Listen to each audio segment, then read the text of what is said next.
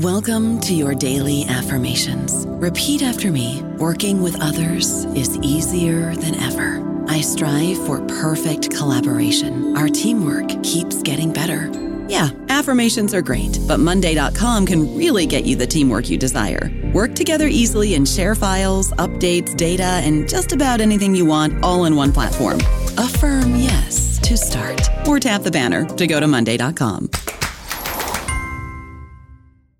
guys, it is Ryan. I'm not sure if you know this about me, but I'm a bit of a fun fanatic when I can. I like to work, but I like fun too. It's a thing. And now the truth is out there. I can tell you about my favorite place to have fun Chumba Casino. They have hundreds of social casino style games to choose from, with new games released each week. You can play for free anytime, anywhere and each day brings a new chance to collect daily bonuses. So join me in the fun. Sign up now at ChumbaCasino.com. No purchase necessary. VGW. Void were prohibited by law. See terms and conditions. 18 plus. Hello, everybody. This is Marshall Poe. I'm the editor of the New Books Network, and I'd like to tell you that we have a new and improved website. It has two new features that we think you'll love. One of them is a vastly improved search engine so that when you type in keywords, you'll get a bunch of episodes really quick. The other is the ability to create a listener account. And in that listener account, you can save episodes for later listening. So you can create a kind of listening list. We think these features are neat and we think you'll enjoy them. Please visit the site today.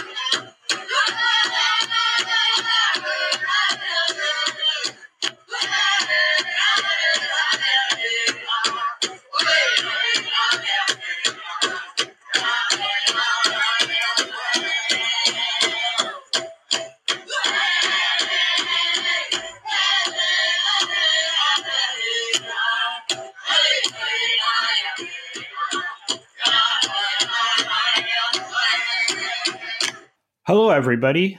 Welcome to the New Books Network, Native American Studies and History. This is Ryan Tripp yet again, um, here to introduce you to another new book in the field. Today we have uh, Professor Drew uh, Lopenzina from Old Dominion University in uh, Norfolk, Virginia. Um, he is the author of a much lauded study um, on uh, Native American um, authors and authority in print culture in uh, the uh, colonial and early republic periods. Uh, Red Ink. Um, I'm familiar with his uh, earlier book, um, as is I think many people in uh, Native studies and history. Um, he just recently published earlier this year uh, the book that we're going to be discussing, "Through the Indians' Looking Glass." A cultural biography of William Apis, Pequot. Professor Lopenzina, welcome. Hi, Ryan. How are you? So, uh, before we start, we get into anything else. I'd like to uh, discuss this uh, lovely cover of your your new book. Um, it's a photo montage of an 1831 portrait of uh, William Apis um, Pequot, who we're going to be discussing in a brief minute, um, as well as a uh, Methodist camp meeting as depicted by uh, Harry Peters, America on Stone. Uh, can you uh, elucidate and elaborate on uh, this photo montage cover? Yeah, well, I mean, for the cover, I'd like to say I had, have complete control over the artistic design of the book. That, that's not necessarily true, but I chose the images. So with, with William Apis, there's really only this one image that we have of him, and it's the portrait that was done um, probably in 1830, I guess, by John Paradise, who was a, a, a portraitist who had done a lot of work with the Methodist organization at the time. So I, I, think anybody who's familiar with Apis has seen this this picture. It was the frontispiece of yes. the second edition of his uh, uh, memoir, Son of the Forest. So we didn't want to just put the picture on the book, and, and I really kind of struggled with with so how can we do this a little bit different? And and the idea I had was to make it look like he was looking at his own image in a looking glass. Number one, and then uh, the the scene behind it, the Harry Peters um, painting. I, I, looked at a lot of uh, representations of Methodist camp meetings, and and this one just kind of struck me. It, it's actually kind of problematic. Um, the the the painting itself that it's drawn from. Uh, Harry Peters did did a lot of. Uh, so I, I, I probably shouldn't even draw people's attention to this, but he did a lot of really sort of uh, uh, insulting, sort of stereotypical uh, Jim Crow type art in, in this time period. And you can, if you could see the painting really? clearly, you, would notice that a little bit. Um, some there's a there's a, a, a representation of a, of a Negro and a real minstrel sort, sort of tradition. But I, in the picture, it looked like the preacher uh, was a dark skinned preacher, and that's what I was looking for somebody who could be possibly a Native American sitting up on that because this is this is a scene that would have been very familiar to Apis. This would have been the the real lifeblood of his ministry was going to these sort of camp meetings, and he always spoke so warmly of them. And it was just the image that I could find to sort of lay in the back that that uh, closely, most closely, um, represented that aspect of his experience. Very interesting. So the the reason it's slightly uh, the cover is slightly blurred is that it's it's representing the looking glass. Just wanted exactly. to confirm that. Yeah, exactly, exactly. Very interesting. So uh, William Apis claimed that his father, uh, William, is William Apis's father. Is it Apis? It's just Apis with one S. Yes. That's right. The original spelling, uh, at least the, the spelling that that his father seems to have used and, and that he used himself uh, through uh, some of his life is just with the one S. There's a lot of discussion about how to pronounce his name. Um, yes, I, have I've read.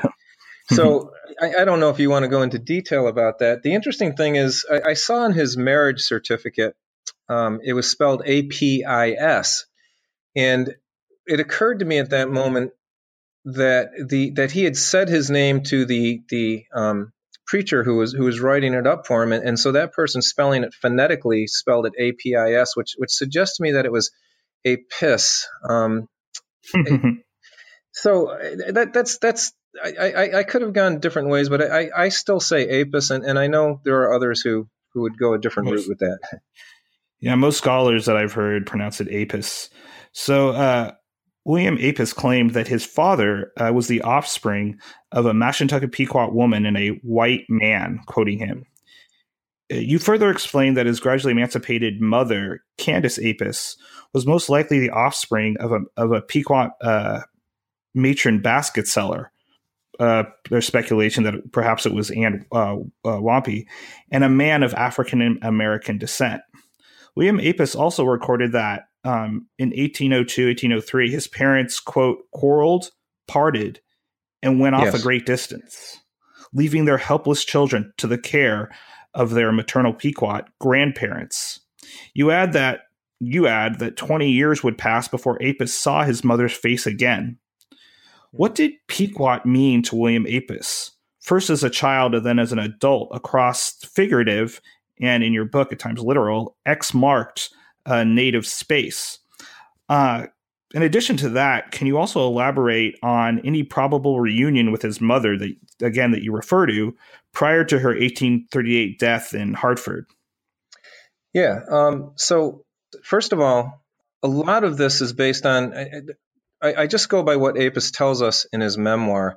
So he talks about his his grandfather, uh, his uh, paternal grandfather being a white man. He talks about um, his paternal grandmother being a native woman of the Pequot Nation. And, and so this is the information he gives us. I searched, um, I did a lot of digging to try and figure out who those people might be. Um, and, and really, I came up short. And, and it was one of the, the big disappointments of this research was, was not being able to identify who those people are. I, I have some guesses. They're, they're interesting guesses, and I speculate a little bit, a bit about it in the book. But um, as for his mother, um, his mother was uh, a slave. She belonged to a Captain Taylor.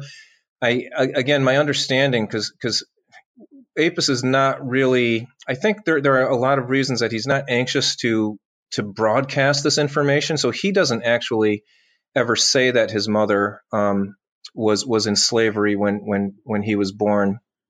but uh, but it's clear that she was, and, and that it's very possible that her his father actually sold land uh, to have her um, emancipated or, or to arrange the marriage that they that they ultimately had. And Apis himself, by Connecticut law, would have been a slave had he been born in Connecticut. And this is really interesting um, because in, in 1798, when he was born, your condition followed the condition of your mother, and his mother was a slave. And, and so he would have been in slavery by law, except he was born in Pardis. Massachusetts. I, I'm sorry? Pardis law, yeah? That you're referring to? Yeah, the, the gradual emancipation law. Um, yes. Right. And so, and, and, and even that law was not in effect quite yet, I think, or, or maybe it had just come into effect. So at any rate, um, he's born in Massachusetts, and, and, it's possible that the family went up there to avoid him being born in Connecticut for that reason. As for his Pequot culture, um, you know, I, I, guess the only thing I can say is, is, is the way he was raised. I think even today, like a lot of Native people can relate to the the condition of, of, of growing up and not knowing a lot about your heritage. I, I think, particularly in the Northeast, um, a, number of people who I know um, amongst my acquaintances who who who really came to understand their identity a little bit later in life and and, and spent a lot of their life trying to um, pull it back together and understand it more and and, and those who made that that great commitment and, and, and embraced that identity um, that brought difficulties into their life in some ways, but also a lot of enrichment. I think Apis was like that as well. I think as, as an indentured as an indentured servant, he was raised with white families after his, his he left his uh, grandparents' house. And, and and there was nothing. So it, what's interesting is he didn't have a lot of direct contact with this Pequot culture, and this was part of the design of the the settler colonial state was to break up these family networks, to do everything you could to disenfranchise this, this culture and, and, and break up their attachment to their community and their land base. So uh, he, he, he had contacts, and, and we don't want to say that he, that there was nothing there, but I think it was it was difficult for him to to understand a lot of it and to maintain uh, really firm relationships. And uh, but he never was allowed to forget that he was Indian, right? So his the people who who raised him, uh, the white family that that he was indentured to, the Furmans, uh, he, he relates how, like Mr. Furman, whenever he got angry with him, which seems to be pretty frequently, uh, would not only whip him, but would say, like, would call him "you Indian dog," and uh, and other uh, denigrations of that sort. And so Apis was very much reminded of his, I guess, subaltern status, um, but at the same time, um, he wasn't um, ever uh, fully a part of his own community. Now, he, he did have contact with that community and, and, and it's it's almost an invisible part of his narrative at certain places and we have to sort of read between the lines to to figure out just how much contact he had. I think as a child he he he clearly you know he would go to visit his father from time to time and, and he had other contacts with the I think the uh, spiritual community that he tried to have relationships but the Furmans were always trying to disrupt that connection. And he says himself that he never that once his family broke up, his, his mother and father left. Um, this was a common condition for Native children at this time, and it's heartbreaking when you start to realize the enormity of this. Um, how these families were deliberately torn apart, and, and economically, uh, you know, even, even if you could try to keep the family together, the father would have to go off either either working as farm hands, wherever the work was, or, or a lot of uh, Pequot men worked on whaling ships and would be gone for years at a time. Um, and so the family unit, it was hard to keep it together, and the women were often left in incredibly vulnerable situations themselves, and often were servants of households as well themselves. And so it was hard for them to raise their own children. And, and so it wasn't unusual that his parents left, but in Apis's case, he writes that when his, his parents kind of went their own way when he was about four years old, uh, he didn't see his mother's face again, he says, for another 20 years. And, and I would imagine that when he did run into her again, it was you know he, he would have had enough connections within the community to to find her. It's interesting he says that he never mentions meeting his mother again right? So this is another absence in his his narrative but but except for that one thing he says it would be 20 years before i saw their faces again. So so he must have seen her on his travels. He probably you know knew where she was and and if she was living in hartford for all that time we know she died in the hartford area um, he probably um, you know, this was this was on his route, and so he would probably stop in maybe maybe more than once as an adult when he when he when he reconnected with her. But we just don't know. Thank you. That uh, clarified that for me. I'm going to read a quote from uh, William Apis. William Apis laments um, that I could never think that the government acted right toward the natives, not merely refusing to pay us, but in claiming our services in cases of perilous emergency, in his case, the War of 1812, and still deny the right of citizenship. And as long as our nation is debarred the privilege of voting for civil officers, I shall believe that the government has no claim on our services. How does, as you contend, uh, this his declaration of nationhood and the inclusive pronoun our reflect his emerging notions of native sovereignty? Okay, it's important to understand that.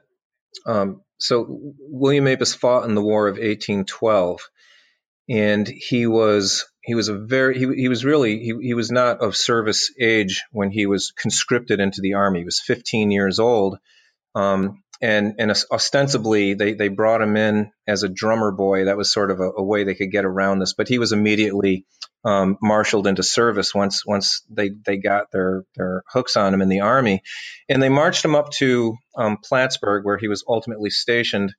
And so he's he's a 15 year old child. He he he talks about you know, it must have been a difficult thing for a, a, a, native child marshaled into the U.S. Army, having to fight for a country and a nationality to which he had very little allegiance, um, really, in most ways, I think, right? I mean, he knew that, that and, and he, he writes about this in, an ironic tone that, that these were my conquerors, and, and I was forced to uh, go up and, and fight for them. And, and they would, he was teased relentlessly. Uh, uh, some of the officers would, would joke about uh, tying him to the stake and torturing him and and and and so that was the kind of stuff he put up with but um so he's a young man when he's he's he's a 15 16 year old man when he's he's noticing a lot of these things at the end of the war and and realizing this dynamic of course he's writing about it in 1829. So this is many years later when his political consciousness, by the time he's writing his memoir, he, he has a, a, whole different consciousness about all of this than, than perhaps he had when he was a 15, 16 year old uh, uh, adolescent fighting those battles. But nevertheless, I believe in the war, um, he made a lot of attachments with, with native people. The, uh, the the army was working closely with local Mohawk communities in the area, and it looks like he was stationed with um, with uh, with um, uh, Eli, Eleazar Williams, who is a, a, interesting but controversial figure from from the Mohawk community. Um, but but they they would have been fighting together in the same fort in one of the decisive battles of the war, which was the Battle of Plattsburgh. At any rate, he probably uh, he, he I, I, believe when Apis left the war, he left with these Mohawk communities, and he and he ended up living in Canada, probably as a deserter. Um, why else would you go to Canada at that point after the War of 1812? And and he was staying with these with these um, Haudenosaunee uh, Mohawk communities, probably the Tyendinaga Mohawk for the most part. And and he was, I think he was picking up. I think he was impressed by by some of the cohesion that was in this community that may have been lacking amongst the Pequot community, who had sort of been at ground zero of, of colonialism for for you know from the start, um, and had suffered more disruption. The Pequots had. But he he's noticing these dynamics. He certainly heard the grievances of soldiers at the time, and by the time he's writing this, by 1829, he's really developed a much more political consciousness, and he understands that, that natives were, were poorly treated, that they weren't given the they, that, the promises that were made, most of them were not paid after their services. They were the, their reward was basically that that the lands that that they had fought and, and aligned with the U.S. Army to protect were now being offered to white soldiers um, as compensation because the army couldn't afford to pay people in in in money in, in currency, and so often land was offered instead, and and that was always, of course, indigenous land that was being offered. So I think, I, I guess, to answer your question, by time William Apis is writing this, he, he has very much developed the consciousness of of of native people as, as part of his identity. He's embraced this at this point in his life, but it's something that's just beginning to form when he is the young man who's actually experiencing this, if that if that makes sense, right? Yes, it does. In his 1836 eulogy to King Philip, uh, William Apis calls for all, quote, red children to pray to the Great Spirit, the Indian God. Now, you argue that in this passage, Apis transport, transports himself back to his uh, 1815 1816 ascent to the summit on the Bay of Quinte before the soundless Lake on the Mountain mystery, whose waters, sprung from underground currents, continued to feed the fluid materials of a spiritual narrative that cascade downward from that pure source through hollowed rock and into the earth's moving waters. Of this place, where the people of the forest held all things in common, Apis cannot speak. Why was this ascent to the lake on the mountain so significant for William Apis? Did the summit represent an, an awakening for what you describe as his negative work? Yeah, so it, it's important to understand that this is a moment in Apis's um, 1829 memoir, A Son of the Forest, that where, where he talks about he, he sort of just throws it in randomly, almost as though he just happened to be a tourist um, uh, traveling around Canada, and he experienced what he calls this mysterious body of water that that, according to local legend, uh, has no uh, is is is soundless. He says, which means it has no bottom. Right? You, you could just keep going down and down and down, and and he just talks about it as this this this um, this natural wonder of sorts, and and and he also talks about a rock with a hole in it, and so he he kind of throws it in there in, in this one paragraph, and in the 1829 edition, as he mentions this, he, he, he, then he, he describes, and then I turn, you know, as though he's standing before these sites, and then he says, I turned around and I saw the children of the forest and, and the order and regularity of their encampments.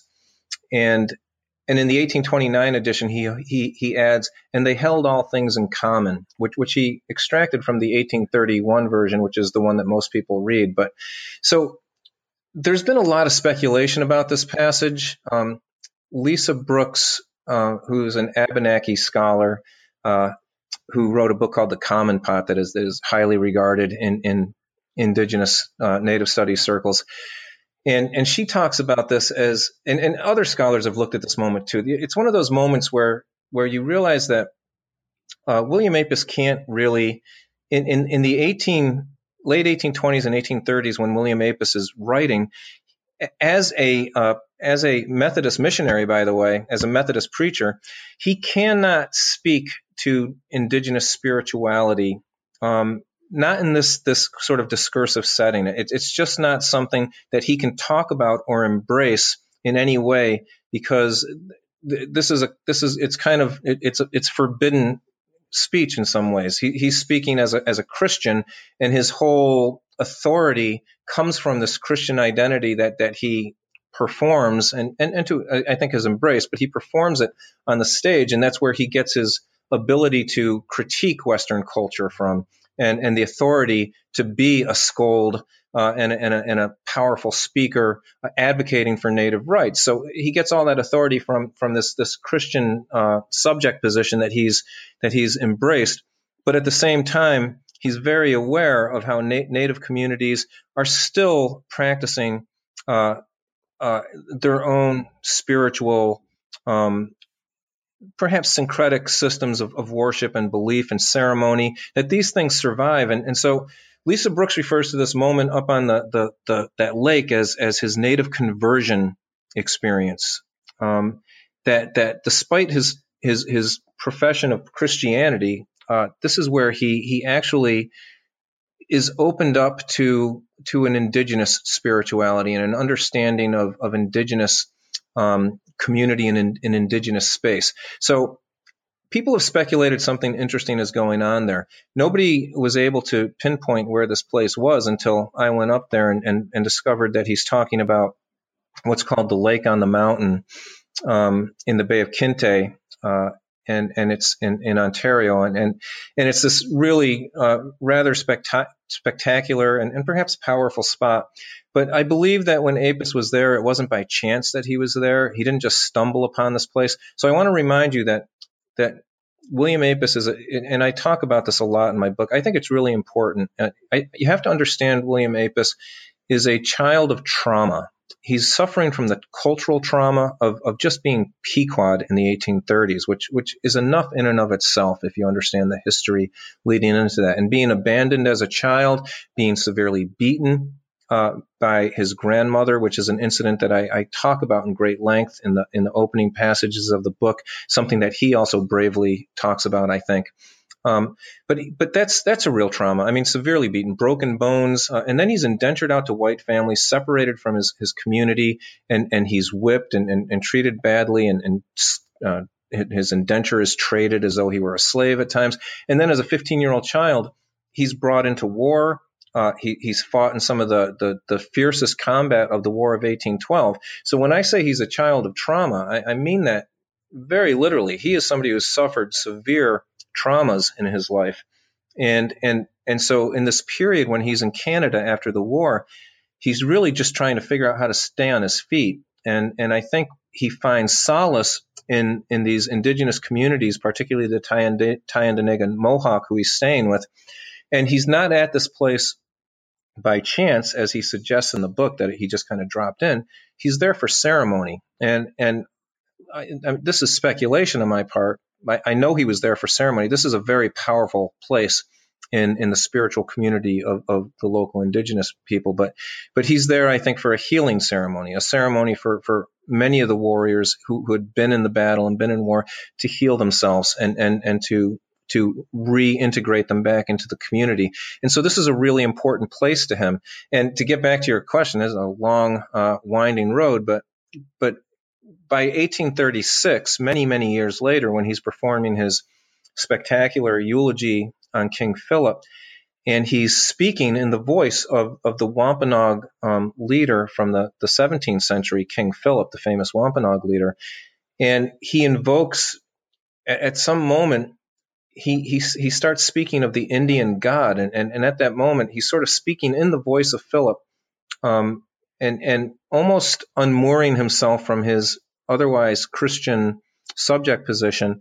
And I think so. What, what, I'm doing at that moment in the book, which sounds perhaps like romantic language, but I, am sort of seeing how at that moment Apis is is drawing on this this the sustenance of of these these moments that sort of he glues together to create his own indigenous identity. And part of that is that native conversion experience, as Lisa Brooks described it on on the lake on the mountain, and also um, certain aspects of, of tra- tradition and Pequot culture, um, where where these uh, certain places where, where there are brooks and, and water uh, moving through rock, just as in Tyendinaga, are really places of power. And and and so I think Apis is drawing on that indigenous side of his identity here, that indigenous power um, to to perform this history on stage. And, and that's what I'm trying to invoke and bring all of these elements together at, at this moment, which is at the highlight of his career, I think, as a public speaker and advocate for native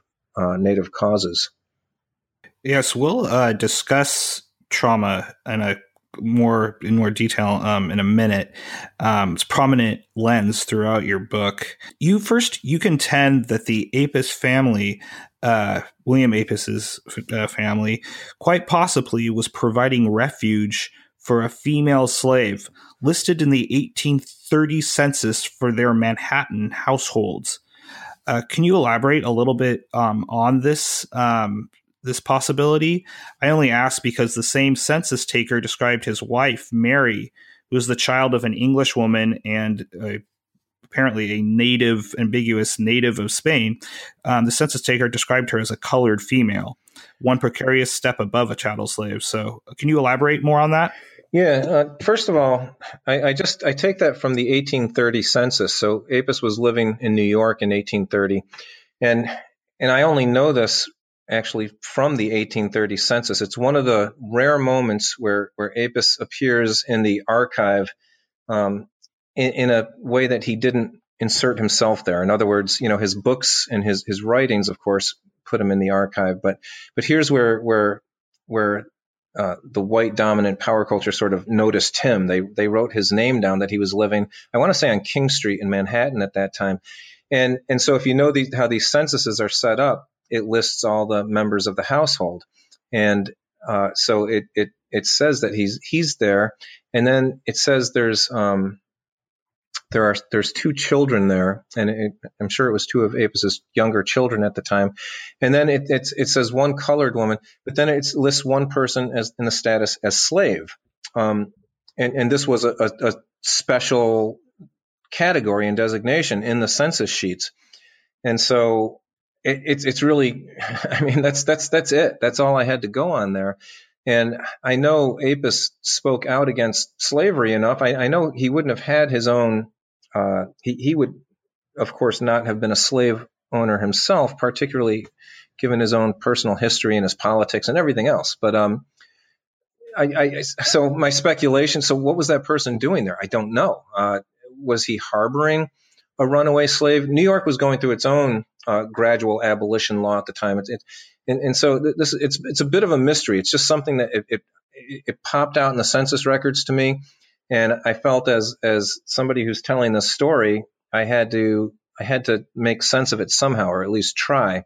Um, Apess was very much involved with the abolitionist movements at this time, and he he was in those circles. Um, so I, I, speculate that perhaps he was harboring uh, an escaped slave. This, of course, is not something that he would tell to the census taker. I don't know how the census, census takers could write things down just based on what their own assessment was and, and sometimes you know if they saw a person of color they might just mark that person as a slave.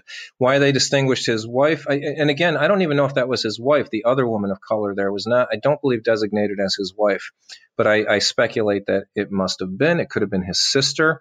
Um, you know so there, there are other possibilities but because and there were also two children there i can only guess. Yes a, a compelling passage in the book. You also argue that in uh, uh, William Apess's 1834 memorial, which was uh, drafted shortly after his family's adoption into the Mashpee Wampanoag tribe, and then published in the uh, Anti-Slavery Liberator, that this memorial has not been reprinted anywhere since. That's right. I include it as as a seminal contribution to Native literature. Now, in the context of uh, Apess's role in the Mashpee nullification revolts, why was this memorial a seminal contribution to late Native literature? Well, first of all, any document written by a Native at this time, um, at a time when, when so few uh, Native people had the well had the education and or even the means to appear in print, um, it, it, it's uh, it's a it's an important document just on the basis of that alone. But it's also just a, a really fascinating document um, because of its historical position within what, what, was known as you know the Mashpee Revolt, um, which is a misnomer, of course. But uh, but yes, so it, it's it's an important document in terms of that history. But it's it's a document. So it, it was hidden. He, he talks about writing this thing, and and I picked up in, in a number of different places by by people in, in the press, uh, often enemies of Apess in the press. Who there, there, were particularly particular newspapers in Barnstable that were very harshly uh, uh, critical of Apess and and wanted to see him locked up. But I, I, I, gathered somehow that that he had written and printed this document, and and and nobody knew about it. And um and so I, I had it, it, it. was really kind of some painstaking work to finally locate it in the uh, uh, working through the digital archives. But I, I, finally found that it was published in the Liberator, and and and that he had written it in jail. And so it, it kind of, I mean, it, it, kind of puts it in this interesting tradition. Not only is this important historical document, it's an unknown document by William Apess that that that is a, a, a, a I mean, it's not a huge document, but it, it's about you know five or six pages long or, or thereabouts, and and so it's a significant document, and it's also really it contributes. It's it's within this tradition of of what I call like you know indigenous prison literature, where he's writing this from jail. Uh, he, he's he's in jail because of his peaceful resistance. Um, uh, he, he had committed. I mean, it, it's absurd, really. He was he was arrested um, for trespassing and inciting a riot. Um, he was trespassing on his own ground at, at, the, the Mashpee Meeting House, which was built and erected for the Mashpee to use. And the riot that was incited were the white people that were trying to um, actually lynch him um, uh, because they were upset that he was he was kind of wrecking this great system, this thing they had that they could just come into Mashpee land and take their wood for free and use those resources uh, to enrich themselves, um, with the Mashpee receiving nothing in return. So, so William Apess, the whole Indian nullification movement, um, was meant to break up this racket um, of white domination.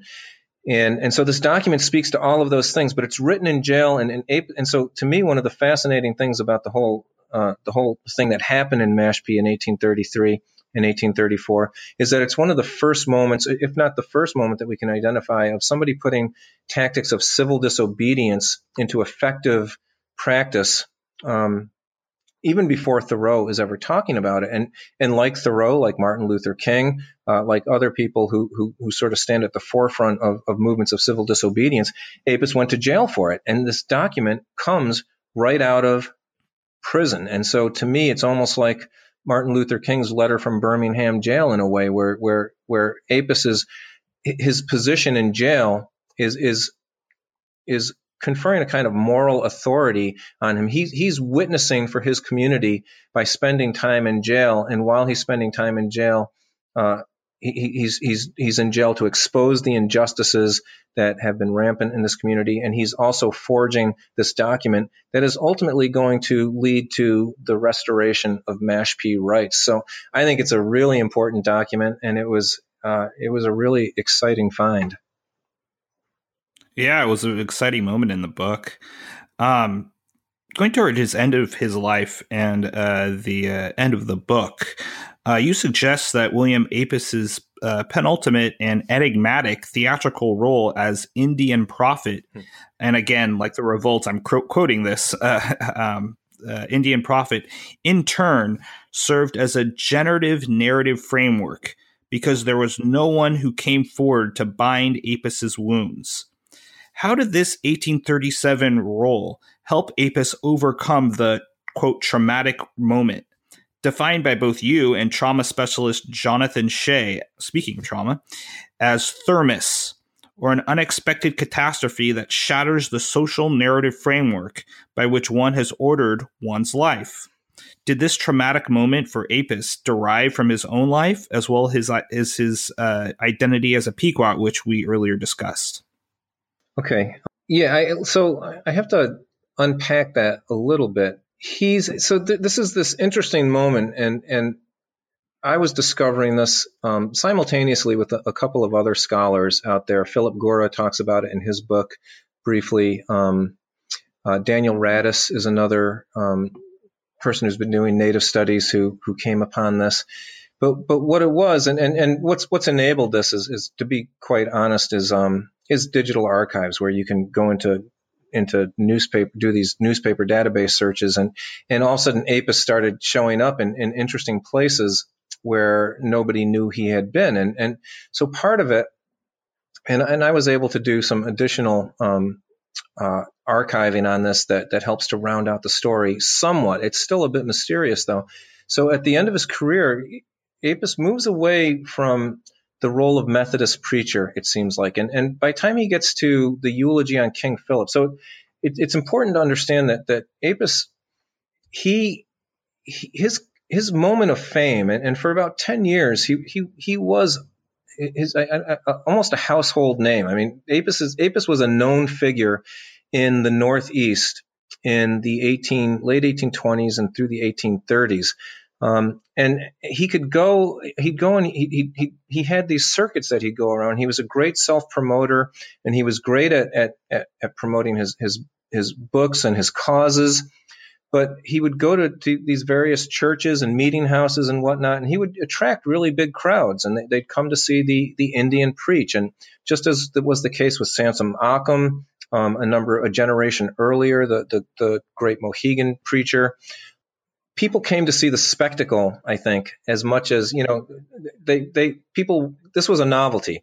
The indian who's supposed to be the the unschooled savage of course standing up in front of a, a, the pulpit and and delivering the word of god such as it is. And so uh, this this was an act worth seeing and so people would come to see it and they and and, and he had a he had a thing going. But he had his uh, little bit of a falling out with the Methodist organization, and he started his own ministry in Mashpee for a while, where he started the Church of the Free, Free and United Church of Mashpee, I believe it was called, and and he could have stayed there. And I, I was I really tried. Scholars have tried to speculate what happened in Mashpee, why he didn't leave, and there, there was some speculation that he had a falling out with the people at Mashpee. I don't think that was true necessarily. And he bought a house there. Um, I actually I, I, I found where the house was, and, and there's some interesting backstory to that that didn't make it into the book. But um, so at any rate, the point being, he might have stayed there, but for some reason he didn't.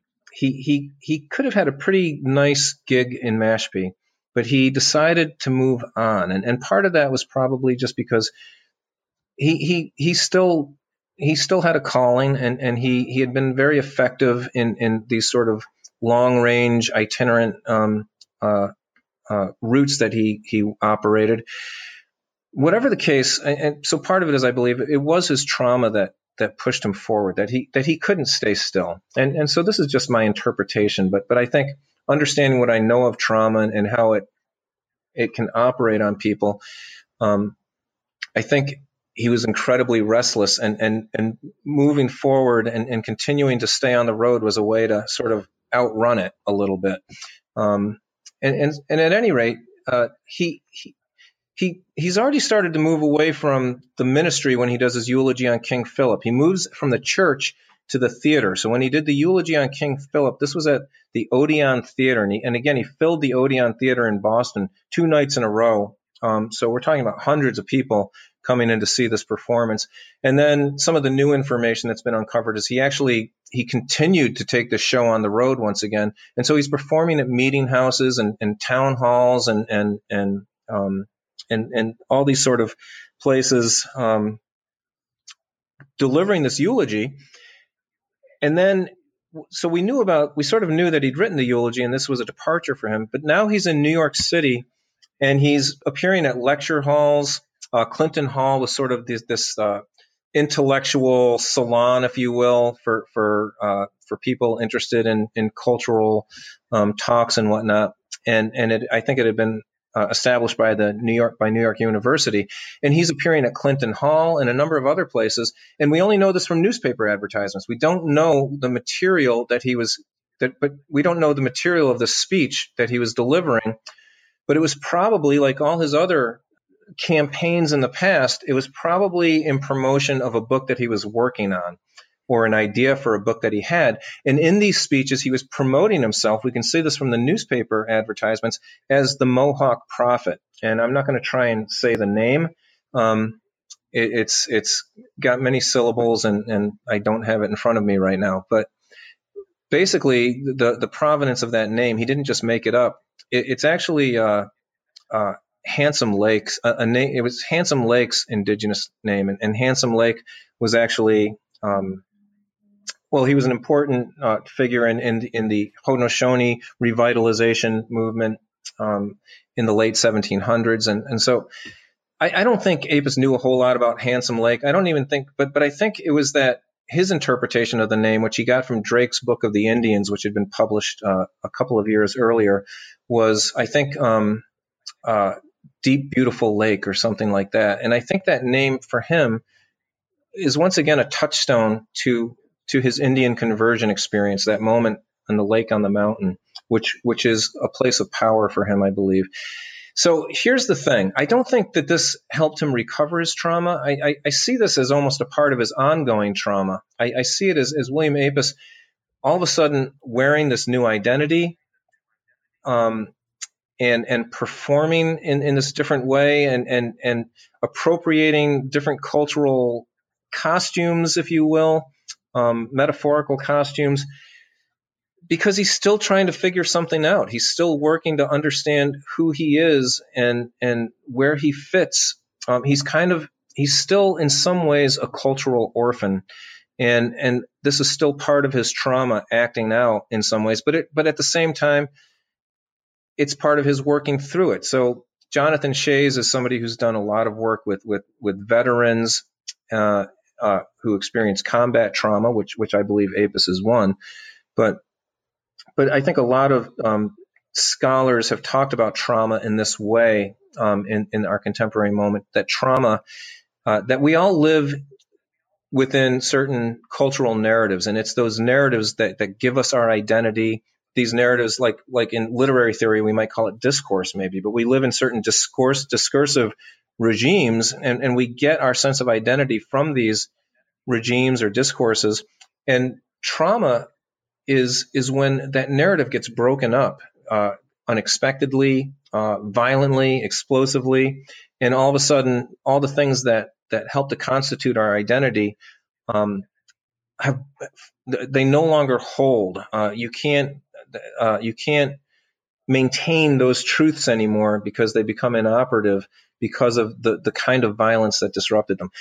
So without going too far deep into all of that, I believe Apess has experienced this kind of this kind of deep trauma, and and his he's still trying to work through it, and and and part of it is is putting on these identities, but but part of these identities is also that he's he's he's trying to find a new way to reach audiences and a new way to tell Native history, and by telling that history, isn't he engaged in constructing a new narrative, a narrative that that settler colonialism has worked so hard to disrupt to, to, to keep the Indian, the native um, history and, and native experiences out of the picture. And, and here's William Apess trying to figure out how to tell that history. The, the eulogy on King Philip is a deeply historical work that, that tries to see uh, uh, experience from a native perspective. And I think he's still doing that. So he's trying to create the narrative that, that can bring us back to what Jonathan uh, Shays calls themis, or or the idea of what's right, and and what's right has never been there's there's never been a voice for what's right for Native people in the dominant discourse. He's trying to create it, and and I you know I don't know if this is something he can do or not. We sort of this is the point where we we leave him. So both uh, perpetuating and overcoming the trauma. Um, so uh, last last question. Uh, you argue that his wounds, quoting that, um, and peripatetic as well as polyamorous native practices resulted resulted in Apess's separation from his family at the end of his life, his embrace of a new consort Elizabeth, and periodic intemperance, quoting that at the end of his life.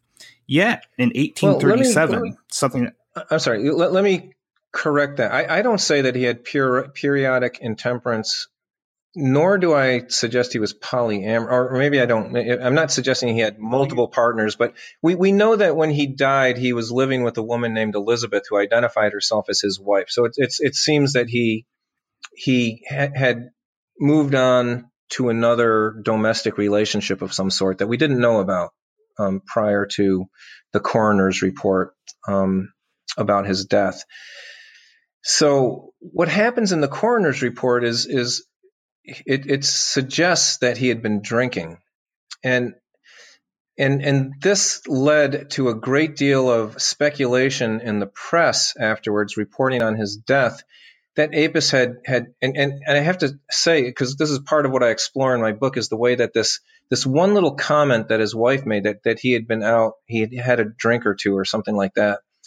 How this got blown up to to to to fill out a cultural stereotype that that Apess had descended into sloth and alcoholism and and and and resorted back to his his native state, right? Which is which is what everybody in the dominant culture believes an Indian is, is somebody who, who Apess has risen above his status and now he's sinking back down to, to the place where he belonged.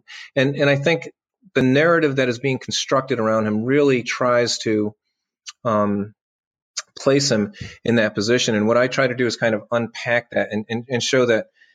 I, I, mean, I don't know if Apess had an occasional drink. Again, you can see this. This happens with Samson Occom. Samson Occom had to apologize publicly and, and was humiliated um, very publicly. Uh, he had to make these statements to the to the religious community uh, that that he had been intemperate and whatnot. And, and, and later on in his journal, he notes, you know, I was never intemperate. Yeah, I've had a, a cordial every now and then, um, but but the dominant culture is so so eager to fit native people into the little peg hole that they've that they've carved out for them that that any little bit of evidence like this can just be exploited to, to create this whole narrative that I don't think Apess fit into.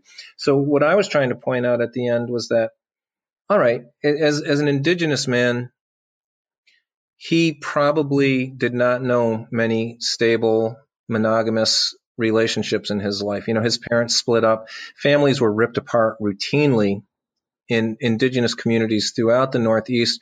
It was a very hard economically and, and, culturally to hold these things together. But it's also maybe important to realize that monogamy is is also a, a, a Christian import, right? This is not an indigenous tradition, um, and so there there wasn't this deep rooted tradition of monogamy in Pequot culture. So the fact that he was with another woman at this time in his life, it seems, it, it can almost seem uh, scandalous, perhaps, from a dominant perspective. But but from his perspective, it was probably, it's it's not really that unusual. And so and so there it is. And and what I think we need to do is just understand it not as as like part of this narrative of descent at the end of his life.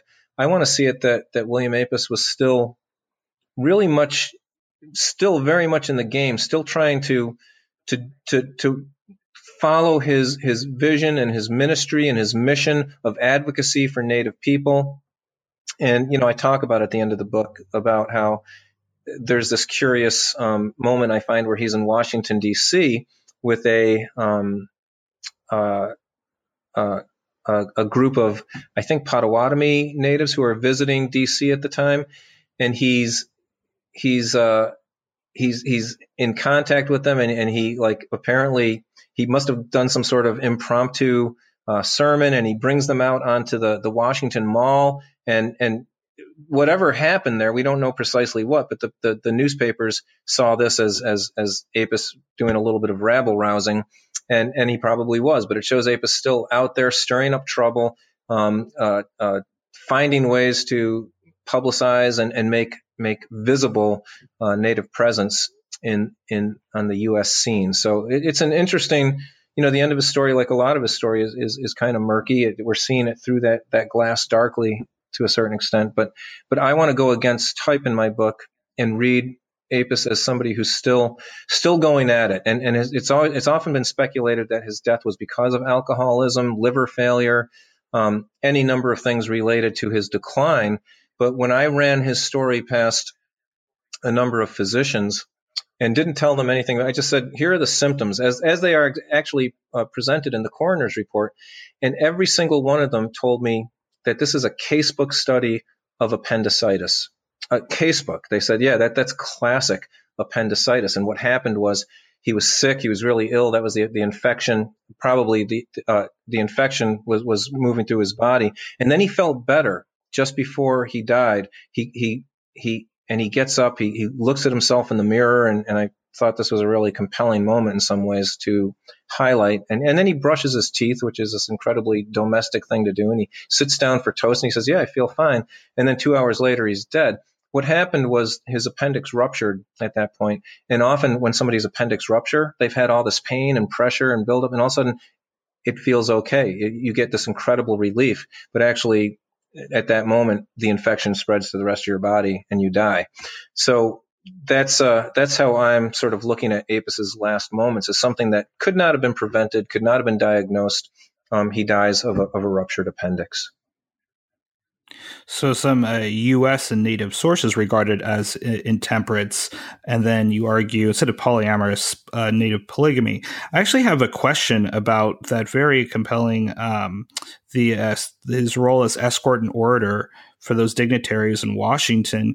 Um, do you have any idea on how he secured this position um, uh, at all? Any kind of elaborate? Yeah, yeah. I, I, don't think he was in any sort of official capacity at all. I think he was there. He was probably there because I, have I've found that he um, he had uh, churches that he would visit as part of his route. He didn't make it down there often, but he'd been down to Washington before, and I think he was going back down that way probably to feel out some of his old connections.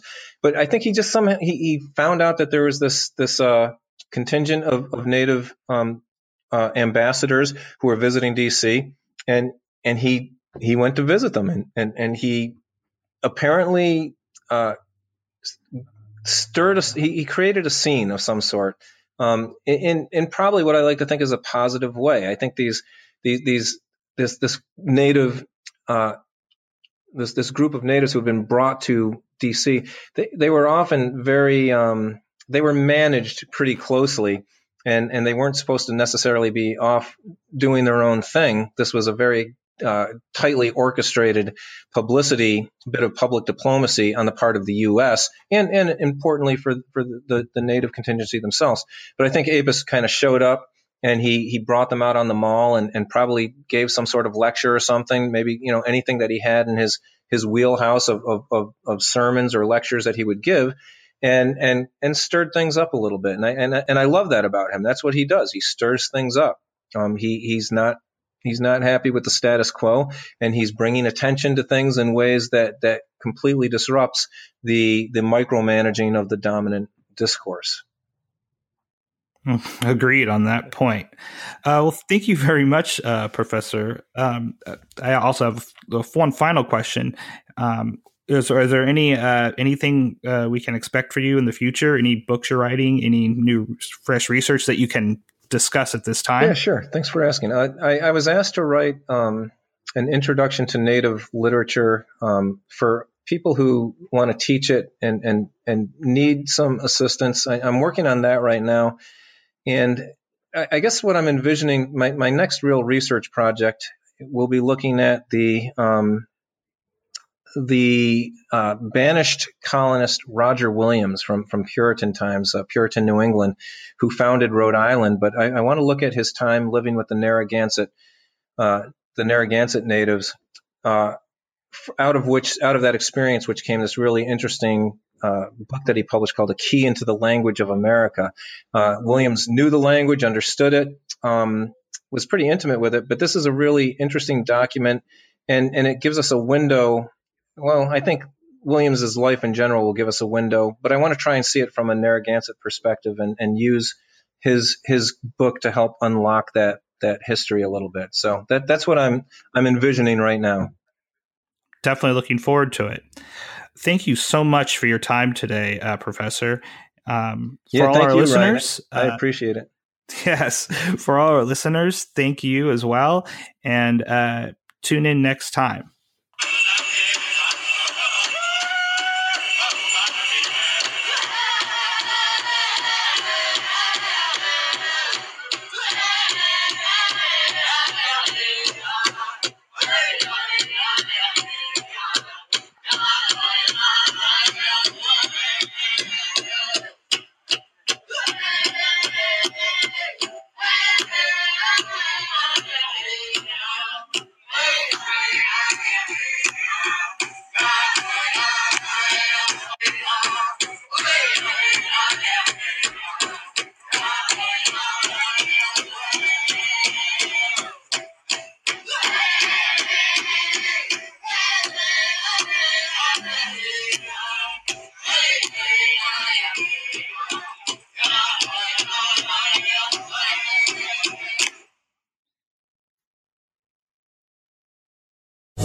Lucky Land slots, you can get lucky just about anywhere. This is your captain speaking. Uh, we've got clear runway and the weather's fine, but we're just going to circle up here a while and uh, get lucky. No, no, nothing like that. It's just these cash prizes add up quick. So I suggest you sit back, keep your tray table upright, and start getting lucky. Play for free at LuckyLandSlots.com. Are you feeling lucky? No purchase necessary. Void where prohibited by law. 18 plus terms and conditions apply. See website for details.